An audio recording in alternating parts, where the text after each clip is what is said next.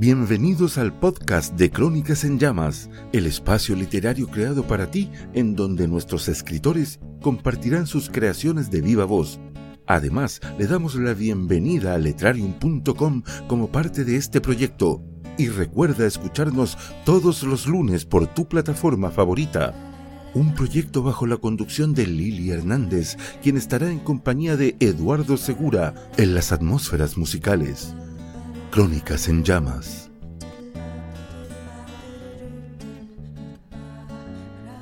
Hola, ¿qué tal? Bienvenidos a este martes 22 de junio del 2021. Continuamos celebrando el mes del orgullo gay y bueno, hoy vamos a continuar con la recomendación de tres autores más quienes nos están compartiendo su material para posible difusión. Así que si a ti te interesan estos temas, quédate con nosotros porque después de la presentación maravillosa que cada martes nos trae Radio Letrarium con sus podcasts, eh, pues voy a contarte algunos datos curiosos que te van a importar. Eh, o bueno, que espero que te interesen más bien, porque son bastante eh, pues originales y son datos que, no conocíamos o tal vez no sabías que querías conocer y pues daremos pie a la presentación de las obras literarias de estos tres autores. Bienvenidos y comenzamos. Autor Margot Marguita. En Twitter, arroba Marguita-41. Título. Si te necesitas, escribe. Si te necesitas, escribe, porque hay reflejos tintados en tu risa, y los labios te saben a azul, y a sombra, y a ceniza. No naufragues en vanidades ajenas, si te necesitas, escribe, y escupe, y estornuda ausencias, y grita vacíos, y desvelos, y flores, y sepulcros, porque eres pájaro, y letra, y bosque, y luna, y libertad. Si te necesitas, escribe, porque eres trueno desatado en verso, preludio de tormenta, eco de la caracola que aúlla incansable. Mi consejo, si te necesitas, escribe.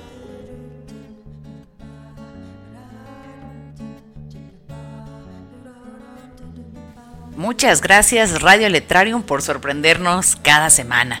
Como te comenté al inicio, quiero contarte algunos datos curiosos sobre eh, eventos y pues ciertas cuestiones de este mes en el que se celebra la inclusión.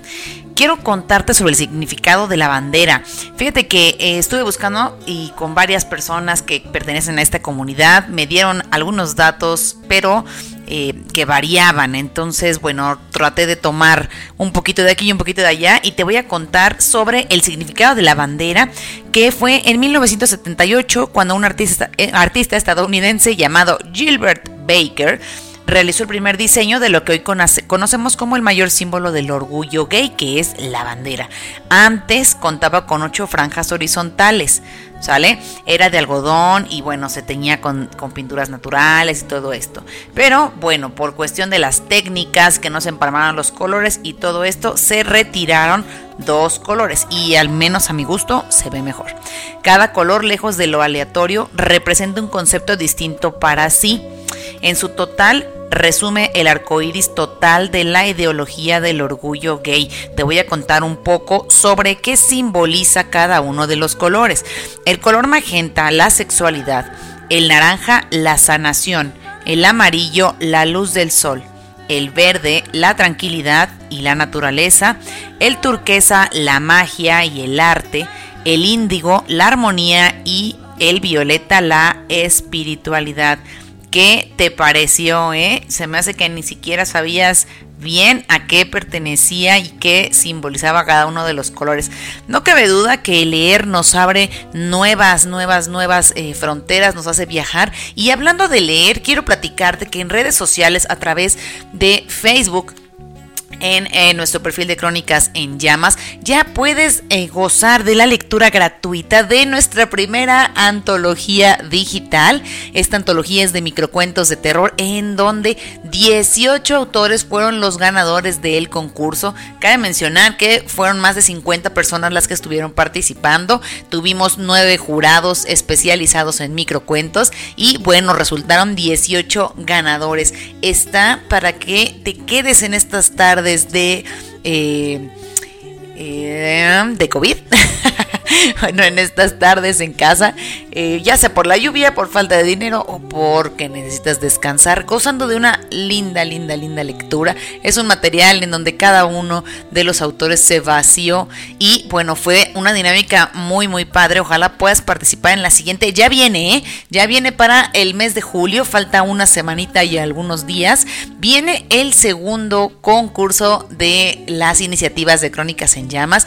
No me voy a, a saltar un un poquito más para que sea sorpresa, pero me encantaría que participaras para que tú también seas publicado de manera gratuita, se te haga tu publicidad en redes sociales y pues cumplas ese sueño cumplas ese sueño y conviertas ese sueño, como siempre se los digo, en un proyecto.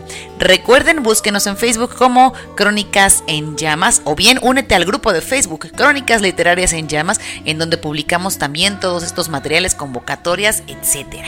Y sin más, te voy a dejar con la recomendación literaria de la semana a cargo de Bri Castillo desde Ecuador.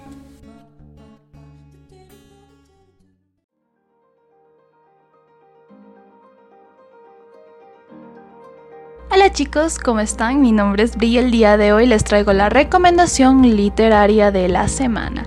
Esta vez entre las páginas de Los rinocerontes se queman por Consuelo Nieto Ortega. La poesía ha tomado caminos diversos a lo largo de su paso entre la oralidad, el lirismo y las expresiones contemporáneas que se valen de herramientas tales como los conceptos de poesía visual o su adaptación al performance. Sea cual sea la tonalidad, es innegable aseverar que da voz a las necesidades de una sociedad cambiante y en proceso de evolución. Los rinocerontes se queman es una obra que toca las esferas que nos componen como seres con miras a subsistir, sobreexistir. Toma como modelo la definición de homeostasis, que menciona un equilibrio entre lo biopsicosocial y espiritual. ¿Qué tan roto se puede estar? Y termina con el último embiste que nos ha dado la vida, el 2020, lo pandémico. El poemario recoge dudas, angustias y reclamos del día a día. Es gris, se degusta la crudeza, la sorna y, ¿por qué no? Una no tan incipiente sensación de inminente ignición, extinción. El libro es muy interesante, así que si ustedes le dan una oportunidad a los rinocerontes se queman, yo les deseo un muy buen viaje.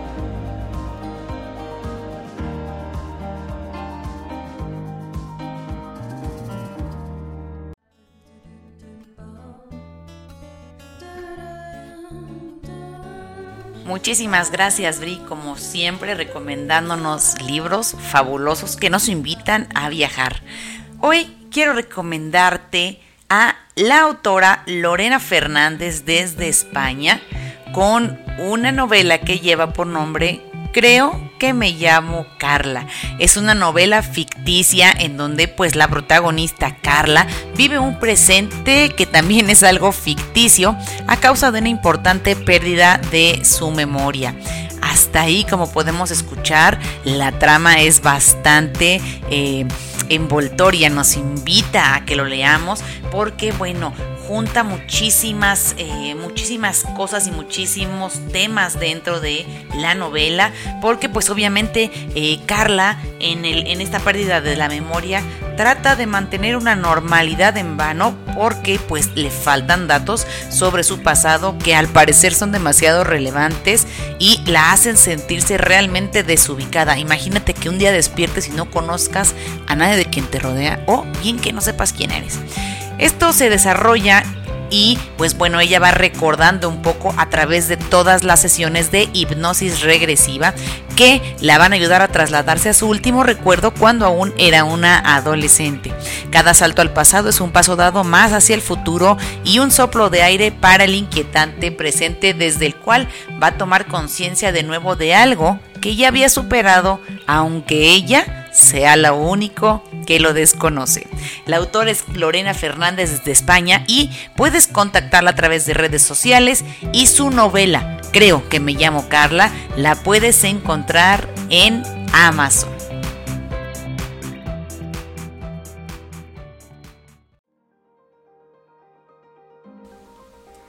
quiero darte otro dato curioso sobre este mes de la inclusión. El primer desfile, bueno, tiene varias fuentes también, pero las marchas anuales se dan desde 1970. Acuérdate que la semana pasada te platiqué que este es un tema muy lamentable y muy serio porque fue en recuerdo a los sucesos acaecidos en Stonewall y aunque los desfiles no fueron oficiales hasta 1985, se trata de hacer conciencia y de que la comunidad que pertenece a, bueno, las personas que pertenecen a la comunidad, pues puedan eh, dar a, conocer sus trajes típicos, sus carros alegóricos, que el amor no tiene credo, que no tiene color y que no tiene preferencia sexual, ¿no? En España tardó un poquito más en llegar eh, esta celebración. La primera tuvo eh, lugar en Barcelona en junio de 1977 y pues sirvió para protestar por la ley de peligrosidad y rehabilitación social que se aprobó hasta 1970, usada de forma sistemática para la represión de la homosexualidad y la transexualidad en la última parte de la dictadura franquista. Gracias a la vida y sobre todo a la sociedad tolerante, hoy en día ellos pueden gozar de esta fecha y este mes en el de en el que tenemos que tomar en cuenta muchas cosas como el respeto y la inclusión. Vivamos felices, que cada quien ame el color que más le guste.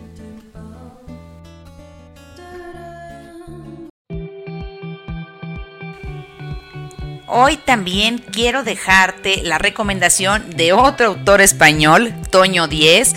Él nos trae su libro titulado La alegría del puente. Esta ya es la segunda edición y pues trata del personaje Bertie que tras romper con su vida sentada y acomodada vuelve a la alegría del puente. ¿Qué es la alegría del puente? Es un bar singular regentado por el visionario Leonardo, donde sus mesas son tableros amorosos que esconden mensajes escritos. estos mensajes van a actuar como fichas de dominó e irán volteando el entorno de Bertie hacia unas vidas sentimentales escondidas y que él jamás pensó. Toño 10 nos adentra en un mundo de emociones y sentimientos desconocidos por sus propios personajes. Es una novela de valentía, de amor y de romper ataduras que nos va a llevar en conjunto con los protagonistas a conocerlos y a ellos a que se conozcan, se acepten y descubran quiénes son realmente. Y bueno, como Toño 10, el autor a veces nos dice, aguarda, con aguarda consentimientos que esperar, ah, perdón, aguarda acontecimientos que esperar respuestas imposibles. Lo puedes conseguir en Amazon, es una buena opción para celebrar este mes de eh, la inclusión. Recuerda el libro La alegría del puente. Dale una oportunidad a Toño 10 desde España con su obra literaria. Vamos con el último dato curioso de este mes. 10 cosas que no sabías del orgullo gay. Bueno, es la expansión por el mundo. Fíjate que es muy, muy... Eh, ah, pues muy difícil que la gente de la comunidad homosexual sea aceptada, pero bueno, si lo comparamos con hace, hace 10, años únicamente, eh, ya ha habido un avance que se agradece y sobre todo una tolerancia, eso es lo mejor, un respeto. No obstante, fíjate que todavía existen países que se resisten y castigan incluso con la lamentable pena de muerte el amor entre personas del mismo sexo. Me estoy refiriendo a países como Irán, eh, Sudán, Nigeria, Mauritania. Eh, y sin embargo, bueno, hay otros países que no son tan severos como Lesoto, Suazilandia, Belice o Trinidad. Eh, no tienen la pena de muerte, pero siguen sin permitir estas prácticas y vetan la entrada de gays y lesbianas a sus territorios. Qué datos tan fuertes en lo personal me causa escosor eh, el que el humano eh, se vanaglorie de decir que está a la vanguardia y no podamos avanzar como sociedad por esta falta de tolerancia. Eh, a mí me da muchísimo orgullo decir que la mayoría de mis mejores amigos pertenecen a esta comunidad y son personas exactamente igual que tú y que yo que nos estás escuchando. Eh, lo, digo porque, bueno, en el podcast anterior que lo subimos a redes, por ahí recibimos un poco de intolerancia, eh, lo cual me dio bastante curiosidad y gusto porque al fin y al cabo escucharon el podcast, pero eh, pues solamente somos personas. No debemos de señalarnos ni de catalogarnos por nuestras preferencias, ¿no? Por ahí yo siempre digo, yo no tengo amigos o amigas, ¿no? Eh, yo solamente comparto mi vida con personas a las que quiero y que me quieren mucho sin importar lo demás. Vamos con la última recomendación literaria. Y bueno, quiero agradecerles muchísimo por haber participado a los anteriores. Y se trata de ML Bradley desde Colombia con su libro y si hacemos un pastel, ay, la portada está riquísima, es de color rosita y tiene unas letras como si fueran de un recetario. Se trata de que Liana es una chica de tan solo 24 años, muy extrovertida y vivaz a la hora de desenvolverse en su negocio.